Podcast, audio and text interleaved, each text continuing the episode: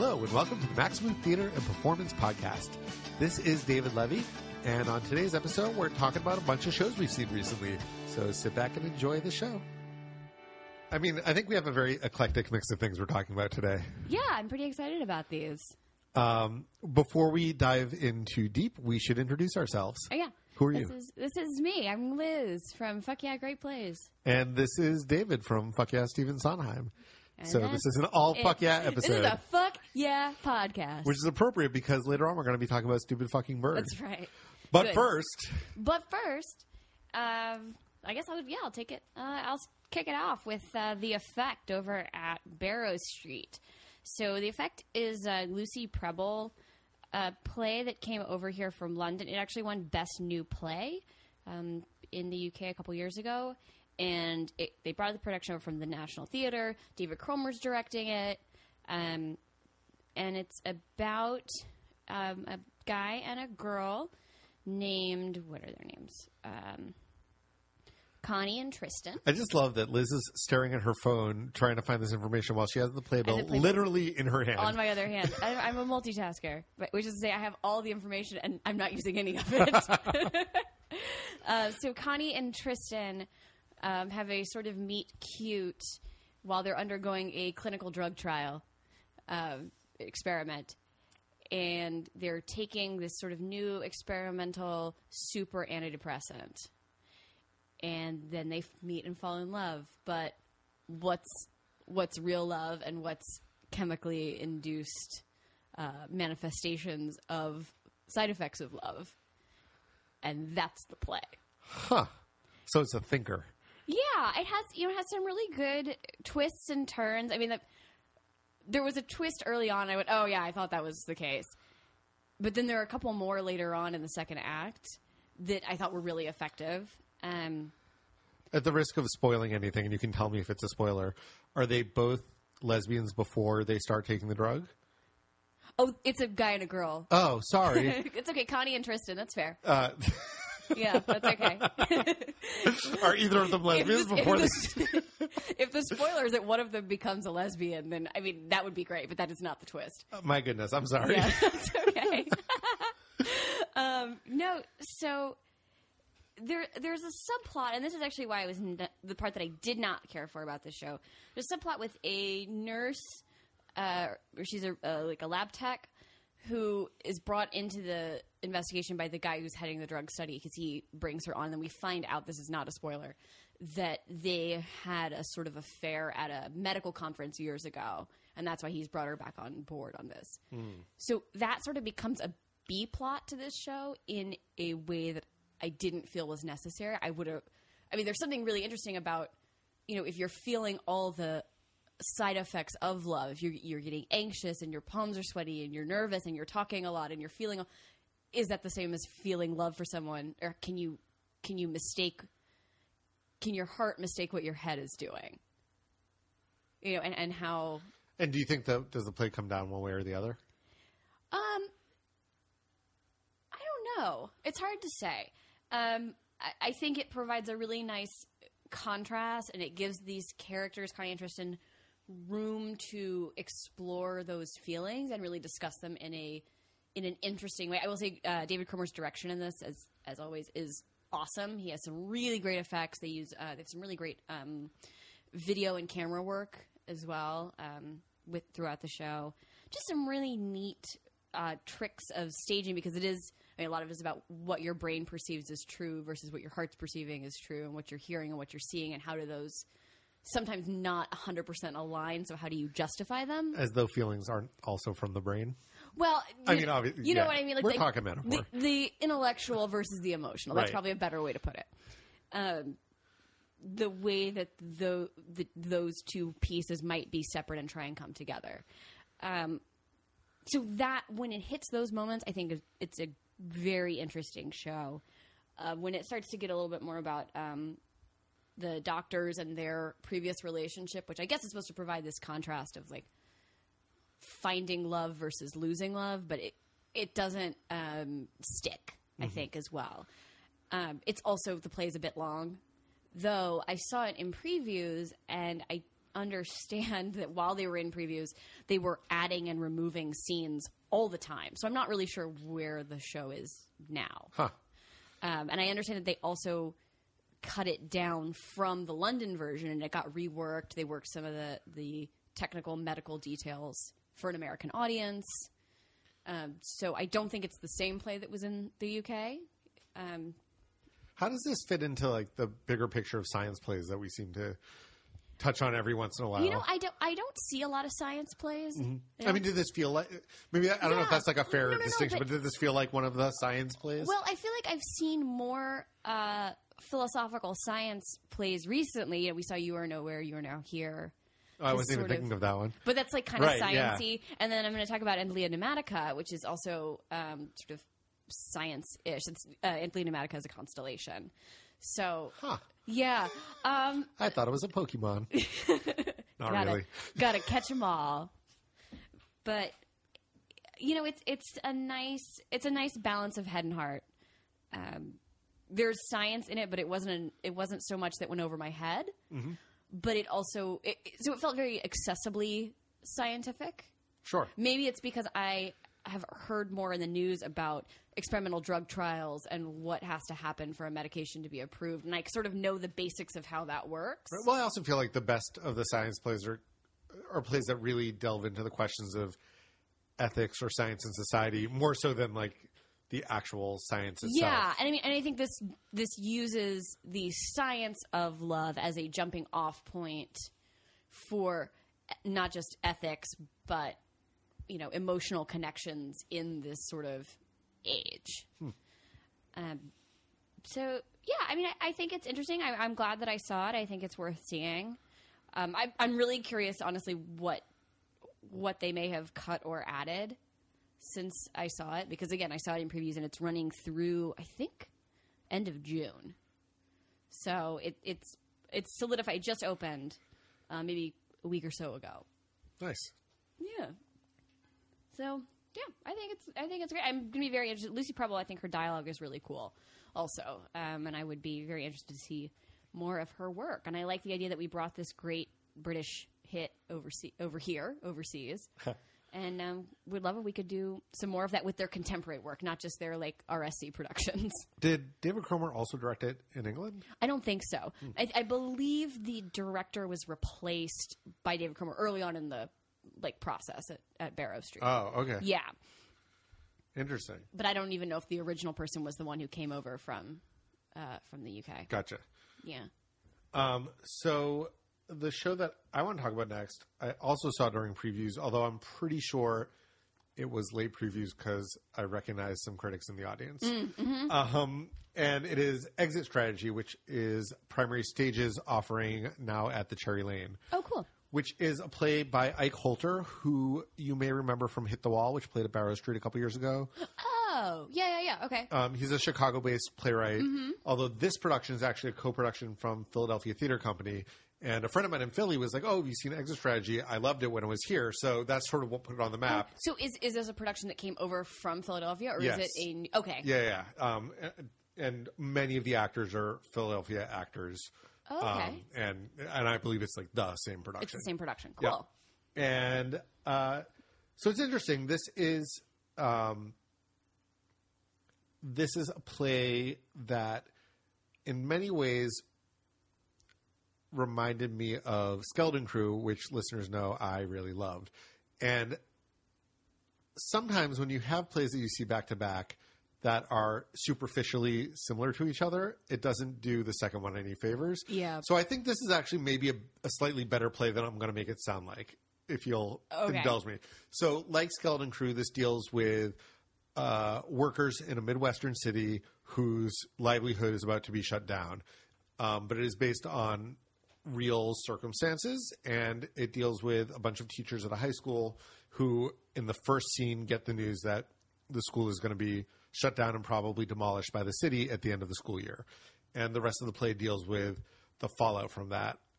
I don't think it's a spoiler, but if you want to go in totally untouched, don't listen to what I'm about to say.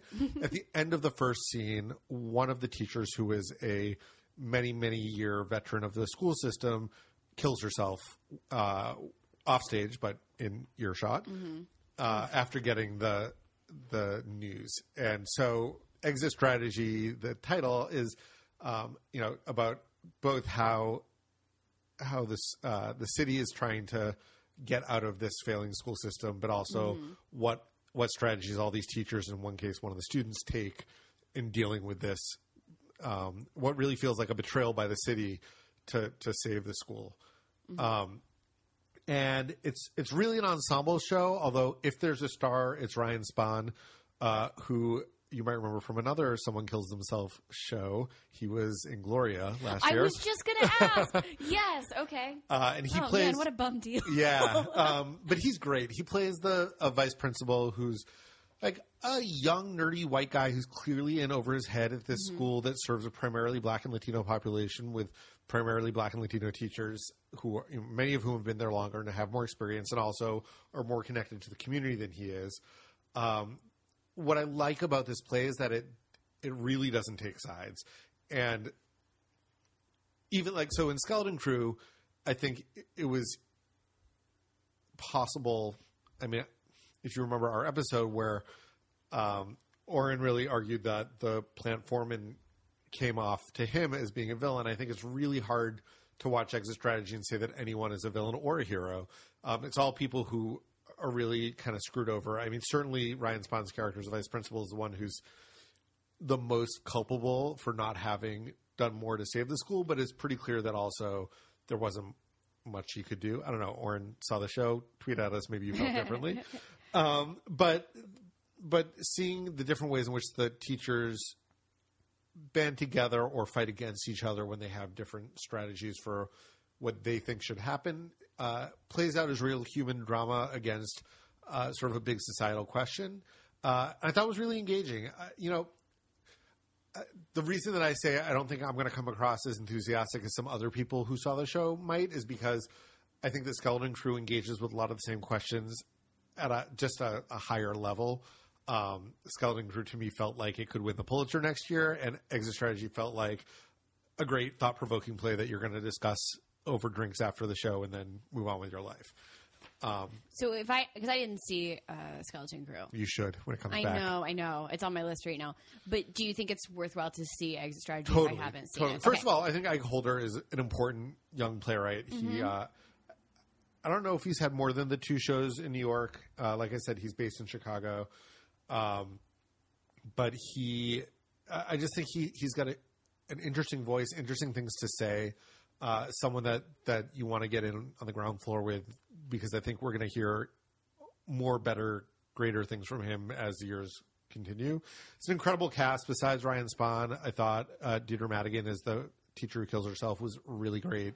Um, but really, the whole cast was just Now, did you say? I'm sorry, but Yep. when you were talking about the cast earlier, is it all teachers or do you see the students as well? you see a student, A student. Okay. a student who um, sort of gets enlisted in the the fight to keep the school open. Got it. Got it. But it's mostly the the teacher It's, workplace. it's mostly the teachers, and if there's one drawback for this play, it's that because it is a play, because it's an off Broadway play, you can only see so many actors on stage Right, at one time, yeah. and it's a little weird that you feel the absence of the of the rest of the faculty and the rest of the student body in ways that if this property were be adapted as a film, I think it could be made stronger just because you could get a, a better sense of the scope and of the the the factions and how many people are on which side and all that. Yeah, because it, it does seem strange to me. Not that it's, it's a bad thing, but it does seem strange to have a play that deals with the plight of a school that, that's having all these issues and not include the students' voices. Well, and that's that's part of the arguments the teachers make as Mm-hmm. to who's who are they doing this for, and and if they're not doing it for the students, are you know are they why are they bothering? And and and Oh, some of the accusations back and forth are about who actually has the students' best interests in mind. Oh, okay.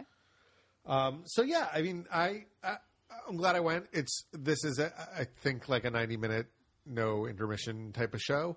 Uh, and I thought, look, I, you know, if it's not one of my favorite things I've seen this year, it's definitely something I'm glad I saw. Okay. So let's move on to my greatly anticipated stupid fucking bird. Um, it's at the Pearl, which I think that's a really smart move on the Pearl's part. Yeah, for for do- listeners who don't know the Pearl, their usual mode of presentation is to do classics. They do classics and adaptations of classic, but adaptations being maybe a new translation of something. Right. Um, so Stupid Fucking Bird is a departure of sorts for them, a little a little younger, a little hipper. It is quote unquote sort of adapted from Chekhov's The Seagull by Aaron Posner. I hope I'm saying that correctly. Posner, Posner. I'm sorry, Aaron.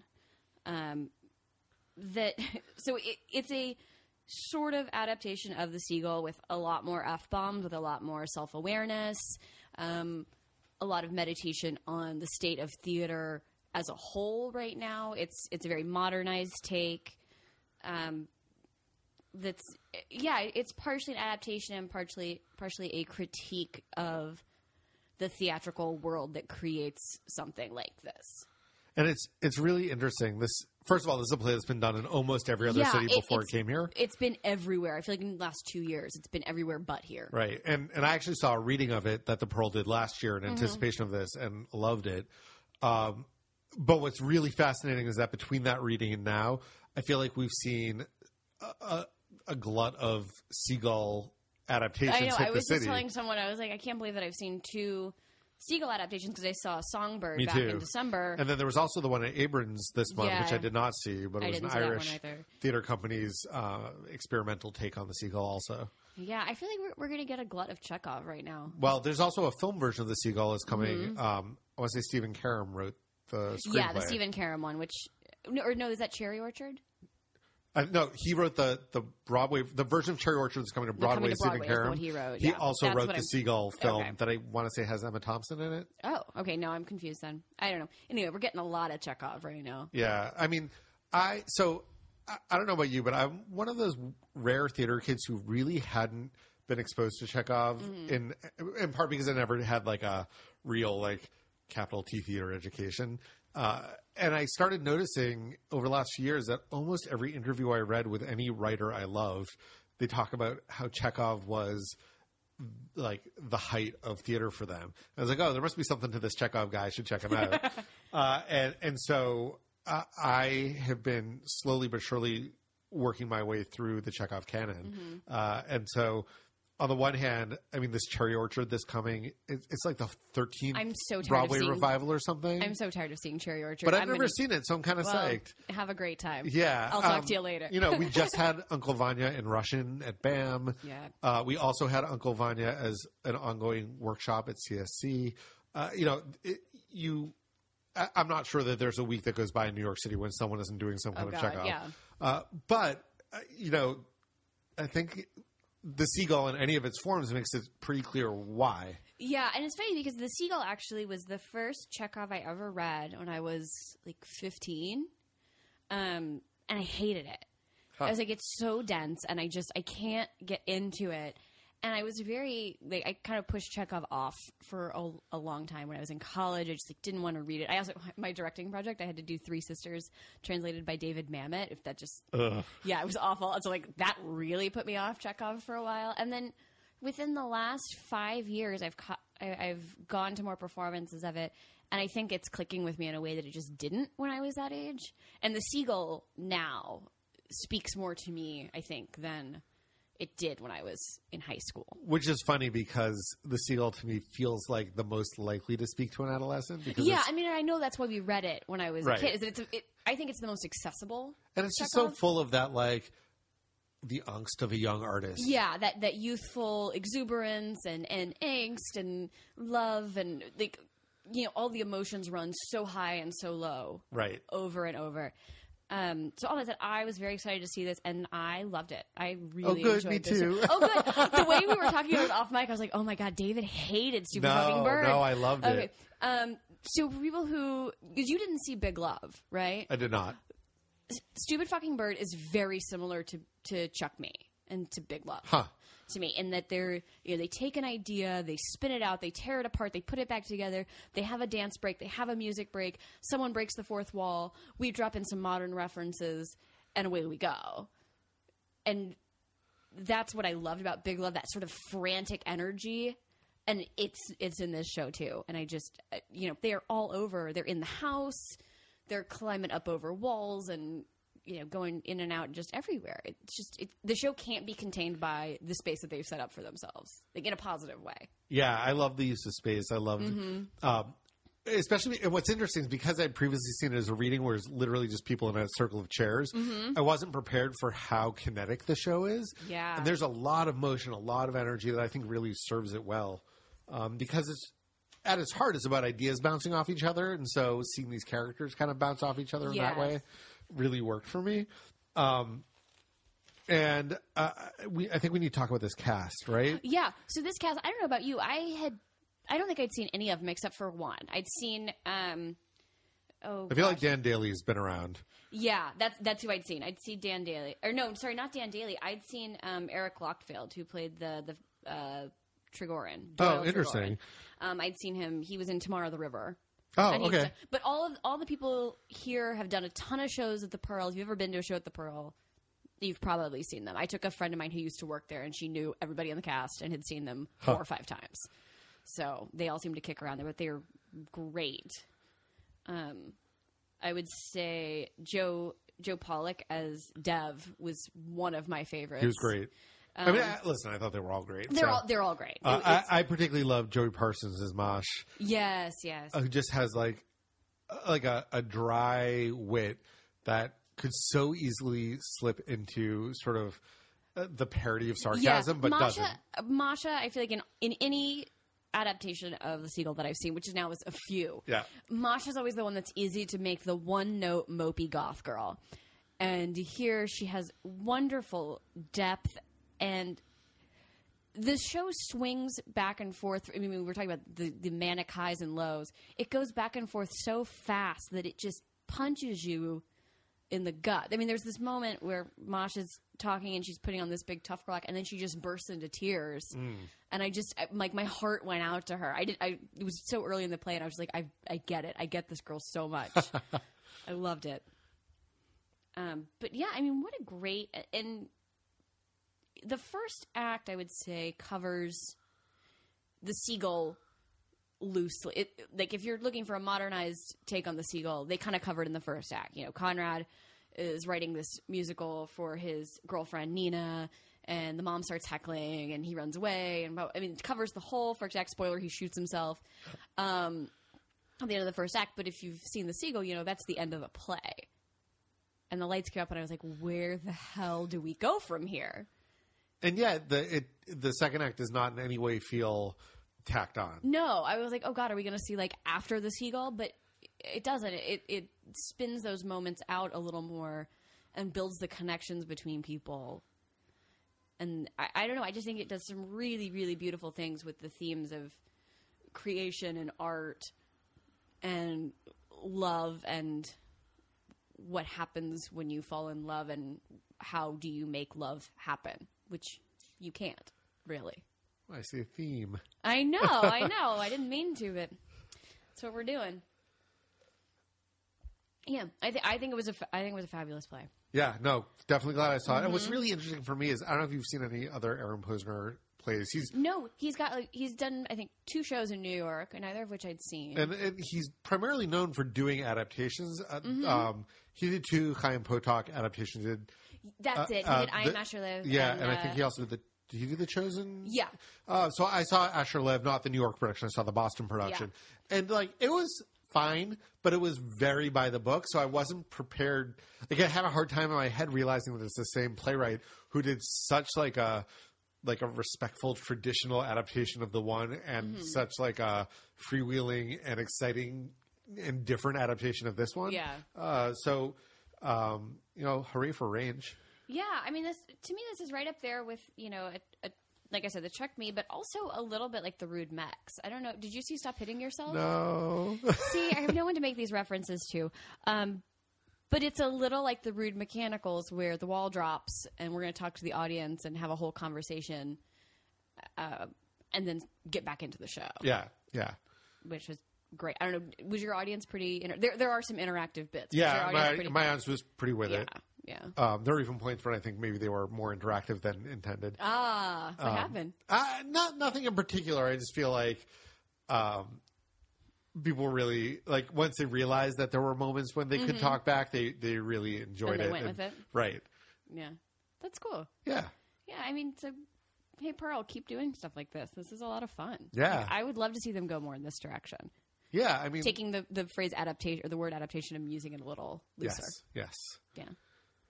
Um, and you know, they're this is only their second year under their new leadership, right? Yeah. So this very well could be Yeah. a new direction, Yeah. and we're all for it. Absolutely.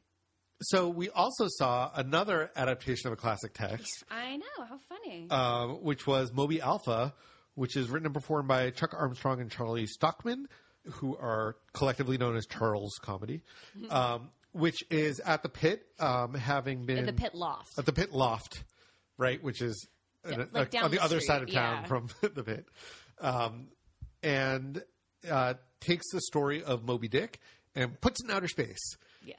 Uh, and let me tell you, as someone who has never read Moby Dick, who has Me never neither. So seen we're Moby Dick, not the most qualified to review this show. no, but I but I want to say that like that did not diminish my ability to enjoy the show. Mm-hmm. Yeah. Um, I mean, maybe I would have had a totally different experience if I had a, a deep and abiding love for Moby Dick.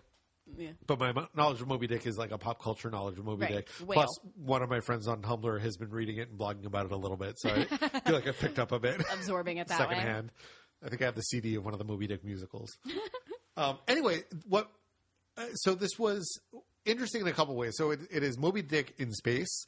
It is two actors who um, each portray a number of characters, and it is performed entirely in the dark. They are illuminated by LED lights built into their spaceman helmets that change color both depending on which characters they're playing and also Like uh, where they are. right the and for effects and, things like that um But and there's like no props. There's no. It, it's really just those. yeah a, ha- a handful of yeah, like a couple of chairs and a Yeah. balloon. right. right. yeah and a water bottle Yeah. Oh, that's right. In the water bottle. How can I forget? um and in addition to moby dick there are also uh, a handful of more than references uh, crossover moments with sort of great moments in science fiction Yeah. Uh, so you get uh, a taste of 2001, and you get a taste of Alien, and Star Trek. Yep. Star Wars. yeah, Yeah. Alien. Uh, Hal from from uh, 2001. I don't know. yeah. So you know, in, in ways that that we're not a little gimmicky, but but we're but we're we're relevant to the story, and sort of we're an interesting way to um, underline the way that stories of exploration may have changed location in the last couple hundred years, but there is sort of a through line in the way that we approach adventure stories and stories of exploration, and also uh, the ways that we use literature as metaphor to make meaning. Yeah. I'm making a lot of hand gestures while I'm talking, okay. podcast audience. I'm sure it'll come across. Liz, what do you think of this show? You know, I, I don't think I enjoyed it as much as you did. Um, I also have no familiarity with Moby Dick, really, besides the, the pop culture way. And, um, you know, I, I appreciate the effects and the the effort and the the way they've built this world. I think, like, they're clearly having a lot of fun, and there's a lot of science fiction nuggets in there. And of course, the the use of the helmets, I think, is a great little trick. It's a nice framing device. But at some point, it all felt very flat to me, and I'm not sure if I wanted there to be more more done with the effects that they were using, or if I wanted the world to be built a little bit more, like a little more fleshed out. I didn't need it to be more realistic. I think I just needed a little more shape to it. Like something okay, something that I liked about Stupid Fucking Bird mm-hmm. is that you know very early on what the world is and then they push those boundaries and screw with them and you know flip everything around. Moby Alpha creates those boundaries. It creates the world with the helmets and the way they change colors and we know who who's what. And it kind of pushes their world, but I feel like it never really broke past that initial idea of the only two lights we've got are the lights on our faces, and they change based on what we're doing. Well, I, I wonder if that's just that the concept of the lights is oversold a little bit. That the the play isn't about the light, like in the way that Right. um, I guess I just wanted more more world building than special effects. okay, that's fair. Does that make sense? Yeah, I, I, I think it relied on a lot of science fiction tropes to have Yeah. the world built for it. So like it makes these Star Trek references so that it doesn't have to build a world. Right. And you know, I was just having this conversation this morning actually that I feel like I'm seeing a lot of shows right now that are unauthorized parody, unauthorized takeoff of XYZ. I mean, and, and for better or for worse, you know, we saw Hold On to Your Butts, we saw Puffs, um, the forthcoming Fly You Fools, which is about Lord of the Rings, Moby Alpha. Um, you know, I feel like NYMF always has a few of them. Sure. Fringe has them. Where I understand the draw of those. You take something that's really it's a really beloved touchstone and has maybe a built-in audience as well, and you're going to bring it to the stage in a new and interesting way, which I think is great. Um, and sometimes some are more successful than others. But when you start with something like that, or you know, like with Moby Alpha pulling in all these science fiction references, that's already written for you. You know, like half your work is done because the the baseline is there, and it's your job to play with that and mold it into something new, as opposed to just say, "Hey, remember this thing?" So So I guess what what I took away from it that maybe didn't work for you was that to me it was drawing this line of connection between the ways in which literature from days gone by used the used the language of exploration as a metaphor um, to the ways that science fiction today uses a different language also of exploration also as metaphor and whether and trying to explore whether or not those metaphors are are, are still relevant yeah, no, and, and I hadn't thought about it that way, so I can see that. that's a good point. um, Yeah. but look i also want to say the show is 10 p.m on a was it on a weeknight oh yeah, it was on Thursday. We saw it on Thursday, right? right. So like, oh my goodness, ten o'clock at night on a Thursday is not ideal theater going time for Yeah. either of us, Yeah. um, which made it a little hard. I mean, I, I bet actually, I bet on a Saturday night the show is like the energy I'm the sure is energy. different. I'm sure is much uh, bigger than what we've got. Um, no, but like, I, I enjoyed it and I enjoy what they were doing. I think maybe I'm a little burnt out on these Yeah, although it's, adaptations. it's funny because this did not feel. I would not have put this in the same category as all those shows that you Mm-hmm. mentioned because it didn't feel as it didn't feel like parody to me in the way that like.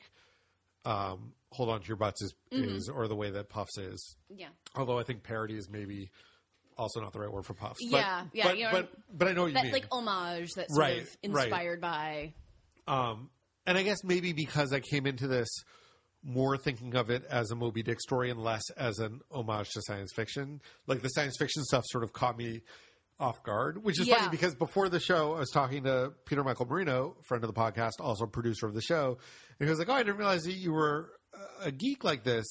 And I was like, "Well, first of all." I'm super geek, but I also like didn't know what the what the like this was when he said that. I was like, I was an English major. I like literature. Yeah, no, I was I was expecting more of the Moby Dick to be honest than, Right. the, than the science fiction that we got. But you know what? Like when I was But in the was fourth great. grade, I also wrote a research paper about Star Trek. So like, I, I I am actually the core audience for the show. um, so that's Moby Alpha. It still has a, a few more performances announced at the pit. Um, and uh, if you are someone listening to us from elsewhere, uh, Charles Comedy is based in Los Angeles, and they have a new show starting in May, and you can find out about that on their website, which we will link to. Yeah. Next, we got Antlia Pneumatica, which means air pump. Did you know that? I found that out. It means what? Air pump. Oh, that makes sense. Yeah, it's a fancy word for air pump. Uh, it's the new Anne Washburn that's over at Playwrights Horizons for a couple more weeks. Uh, it's about a group of friends who meet up at uh, one of the girls, one of the women's uh, father's ranch house in the middle of Texas.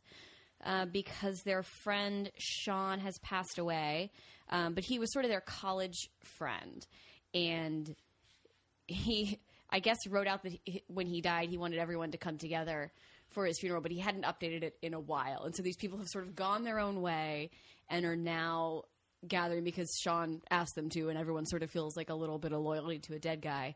and uh, well, I mean that's kind of what it that's kind Sure, of how sure. they feel about it. Um, to gather at uh, their this ranch house in the middle of nowhere to s- spread his ashes. Um, so you know, Sounds so uplifting. I know. it's you know, it's it's a lot about uh, space and time, Space like outer space? outer space. There's some outer space. There's some uh, yeah, time as an illusion. Uh, I, I think I told you I saw this the same weekend that I saw You Were Nowhere, You Are Now Here, Huh. and uh, we left the theater and I grabbed my boyfriend and I said, "Hey." You know we're gonna die someday, which is let me tell you, super romantic. Guys love it. I just gotta say, like, after theater going month like we've had, it makes you long for a good old fashioned Thanksgiving play. Yeah, I was just like, wow. Every minute I'm here, I'm I'm hurtling towards my death. Cool. Um, so you know, I mean, if you're in for that, um, but you know, it's Anne Washburn. You know, ten out of twelve, Mr. Burns, uh, the Internationalist. You know that it's going to sort of mix realism and fantastical elements. The um, sort of pushing against those two. I I enjoyed this play. I like where Okay, so I've seen a couple Anne Washburn plays now. I've seen I've seen Mr. Burns, ten out of twelve. Uh, she did Iphigenia in Aulis, which I can never. I have no idea how to pronounce it. Sorry. Um, which was her, which was an adaptation in this, and with Iphigenia and and this, I can see where she's going in her career, merging these two disparate worlds. I don't know if this is as successful as Mr. Burns or 10 out of 12, merging the fantastical and the mundane. Uh, but I think it had some really interesting things to say. Um, and there's some beautifully directed sequences. It's in the it's in the smaller space at uh, Playwrights where here was, um, and they do a great job with that set and sort of making that space feel so vast. Huh. They also have a really great effect at the end of the first act, and I'm not going to spoil for people who go see it. Um, oh yeah, so okay, so everyone's coming back together and um, sort of reminiscing on what's happened in the last 20 years of their life. There's some there's some mysteries about someone who said they're coming, and then someone else is um, that person's been dead, and then someone says no, that person's had a real estate career for 10 years. So there's a lot of trickery and Is there some multiverse shit going on here? Yes. Ah, yes, there's some multiverse shit going on. I read comics. Yeah, I can so sniff that out from a mile. so it so it does present some interesting things on how we remember our past versus how we are remembered. Um, and but I I do want to say a couple of things about the cast. Um, one thing that I really love, and someone asked me about this on uh, Tumblr recently, and I'm going to address it. I promise you. But in the meantime, um, you know, we talk about about racial diversity and bringing that on stage and stuff. Uh, this play has two women. Uh, what are their names? Uh, Nina and Liz, Annie Parisse and April Matthis, and they play sisters. And one of them is black, and one of them is white. And it's just a fact of the show. It's not commented on. We don't ever have to excuse it. That's just it. Just is allowed to exist, which is great. And I think audiences are fine with that. So I was gonna say, did was there an intermission? Did you hear people grumbling there about was that? there was an intermission, but like no one said. I mean, I didn't hear anything about it. good. So you know, it just is sort of a thing. It's not like oh, and she was adopted. Like we don't ever get that. It's just yeah, we were sisters. We grew up together. We used to do this. Like very basic, uh, which was great. I thought that it was such, it was so nice to see that as a non-issue, and I appreciate more shows doing that. Um, the show also has Rob Campbell as Adrian, who's uh, Nina's ex, who may or may not be dead, who may or may not be a drifter. We don't know where he came from. Um, but Rob Campbell keeps popping up in my life in shows, and I always forget who he is because I think his name is so generic. Which was super awkward when he showed up at your birthday party. Yeah, my God, it's so weird. He just keeps showing up places. Uh, but I, so I, I think it's because I forget his name because it's so common. And then he sh- then he walks on stage, I'm like, oh, that guy. And he kind of reminds me of Christopher Walken. He's kind of Huh. like an off Broadway Christopher Walken, where he has sort of That's a pull quote. like I don't not to disparage Rob Campbell here, but uh, he has sort of a sort of an odd, striking face, and he always plays. Is it creepy? He's not creepy. He's just sort of like a strange, handsome man. He's someone that like he's sort of odd looking, but then he starts talking. He has so much charisma that you're like, oh, he's kind of attractive in like a weird way. He also has that that Christopher Walken sort of delivery, Ah, um, and he sort of just plays like attractive lunkheads. And this is now, I think, the fifth show that I've seen him in where he's played some variation of that attractive lunkhead. gosh, now I wonder if I've ever seen him. I bet if I showed you a picture, you know who I'm talking about. But and he's just I don't know. I just like seeing him on stage. Every time I see him, it's a surprise. but um, but I appreciate. It. So he comes in and he he really owns you know a good chunk of this show as this sort of mysterious ghost, not ghost. We're not really sure who he is type of guy. Cool. Yeah. So you know, I think if you're if you're an Anne Washburn completist, which I am slowly becoming, uh, I think it's I think it's good to see. But if it doesn't, you know, don't don't feel bad if you miss it.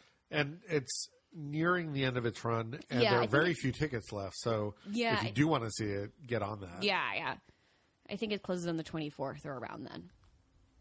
All right. I think our last show for the evening is I don't know why I said evening. It's not actually evening where we oh, are. No, we're not even recording in the evening. Never mind. I was going to give you an out. Oh well. I just assume you're all listening to us in bed. I hope so. Uh, so cuddle up with us as uh, we talk about Palin Live, which is a cabaret show happening at the Laurie Beechman Theater, and it is uh, a show created, produced, written, and starring uh, Erica Vlahinos as Sarah Palin with uh, Quarter Simmons as everyone else, the American public, and uh, Cal Brenzel as her music director in the guise of Michael Feinstein. Wow. Eh. Should I know? Um, what was her name? The woman who's playing. So Erica was in. Uh, well, first of all, she was in Hot Pepper Theater Live. Oh, okay. So if you came to see us, uh, she was in that show, and she was in Midnight Frolic. Ziegfeld's. Uh, bleh. She was in Ziegfeld's Midnight Frolic. Oh, if you yeah. saw that, I no, I didn't, but I meant to. Yeah. um, so uh, Erica's an acquaintance, um, and she invited me to see this show in which she plays Sarah Palin, and the the conceit of the show is that uh, for reasons which are not worth explaining on the podcast. Uh, she has emerged as the Republican frontrunner in this year's presidential election opposite Hillary Clinton, and they have agreed that they will each perform a presidential cabaret uh, on TV for the American public But as we part don't of their see campaign. Hillary Clinton. We don't get to see. Oh, we might. Oh, oh, I'm sorry. I'm sorry. Spoilers.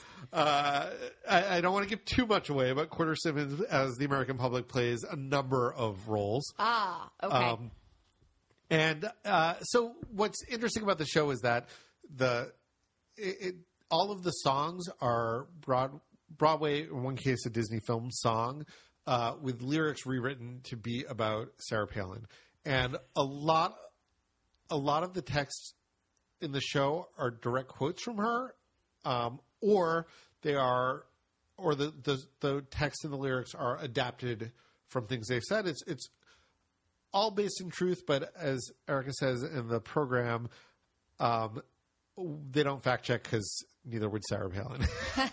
uh, so it's interesting, and um, I, I thought it was I thought it was a lot of fun. I thought it was really funny. Where are they doing it? They're doing it at the Laurie Beechman, which Okay. is um, at the West Bank Cafe downstairs. And Erica, you would never know looking at her out, out of costume. She looks just like Sarah Palin in costume. And Erica, who is like a tremendous belter in her regular singing, adopts Sarah's voice and comes up with a Sarah Palin singing voice, which is so spot on and so in character Oh, that's cool. uh, that's and it really smart. works. Um, and you know, it's funny I, for me. I actually liked the talking parts better than the singing parts because I think I am a little too protective of Broadway show tunes to hear parody versions and like just fully let myself go and like the parodies for what they are. Um, so the people I went with who are less attached to the original version of the songs did not have that problem. Are we talking like Forbidden Broadway level or? I mean, they're very, very, very talented writing. Yeah, it's not. It, it, this is this is not like your college a cappella group doing a first draft kind of thing. This is Ah, like this is very well crafted. Um, what I liked about the show too is that it starts off as as very jokey, very like very parody, sort of low blows. But as the show goes on, it really it really dives into who is Sarah Palin as a human being and what makes her tick and how might we find some empathy for her, which is never going to bring you around to her politics if you're not there already. And I imagine if you're partaking of cabaret in New York City, you're probably not. Maybe I don't know. Um, but it does. It, you know, I think that it's hard to to play a character if you if you can't find the humanity in the character. And Erica does a really good job at finding that humanity, and, and the show elevates itself from being just a very jokey parody sketch thing to being something that's I think a little more meaningful and says some interesting things about who Sarah Palin is and and why why she is successful at speaking to such a great number of people. Um, and the fact that it can do that without ever really giving into her politics, without ever letting her off the hook for the stuff that she does that is unforgivable, um, Yeah. I think is really to the credit of the team. Um, so uh, it, I think the next show is tonight. If you're listening to this the day the podcast gets released, and they've got a few more performances throughout April. Uh, so if this sounds like your kind of thing, you should definitely check it out. Fun.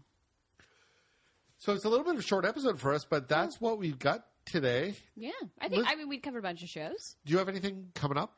Um, let's see. Uh, well, I was just saying, I just realized today that I'm a little behind on the Broadway stuff that I want to go see. Um, stuff I've been talking about forever that I keep meaning to see, and now I finally have some time. So I'm gonna try maybe go see like Color Purple or Human, The Humans, or you know a, a bunch of different things that I've been trying for. I, I hear She Loves Me is very good. Yeah, it's funny. I have a, also have a wish list of Broadway shows to catch up with, but I'm only holding tickets to one of them, and it's not till May. Yeah. Um, so I, I know I'm going to get tickets to Indian Summer soon. That's the next show at Playwrights. Um, I, oh, I'm uh, Lindsay and I are going to go see "You're Now the Owner of the Suitcase," which is Theater 167's uh, new project. It's a whole bunch of shorts written by a bunch of different playwrights in a bunch of different languages that all connect to each other, huh. which should be pretty cool. Um, and then, yeah, I'm not sure what else I've got coming up. I'm actually traveling for two out of the next four weeks, so like God knows if I'm going to see anything. Although Rebecca Luker just joined the cast of Fun Home temporarily, Yeah. playing Helen while Judy Kuhn has a hip replacement. So I'm going to do my darndest to get back to see her yeah, I bet that'll be good. Uh, because it's been a few months since I've seen Fun Home. It's time for a return. Pop back in, yeah. All right, Well, there we go. thanks for joining us. Thanks, guys. Bye. Thank you so much for joining us on this episode of the Maxamoo Podcast. Remember to subscribe at iTunes and Stitcher. And if you like what we're doing, please rate us and leave a review. Tell all your friends. We'd love to have them along. You can find us all on Twitter. Maxamoo is at Maxamoo. Liz is at Miss Liz Richards. And I'm at It's D Levy. That's all for this week. See you soon. Thanks.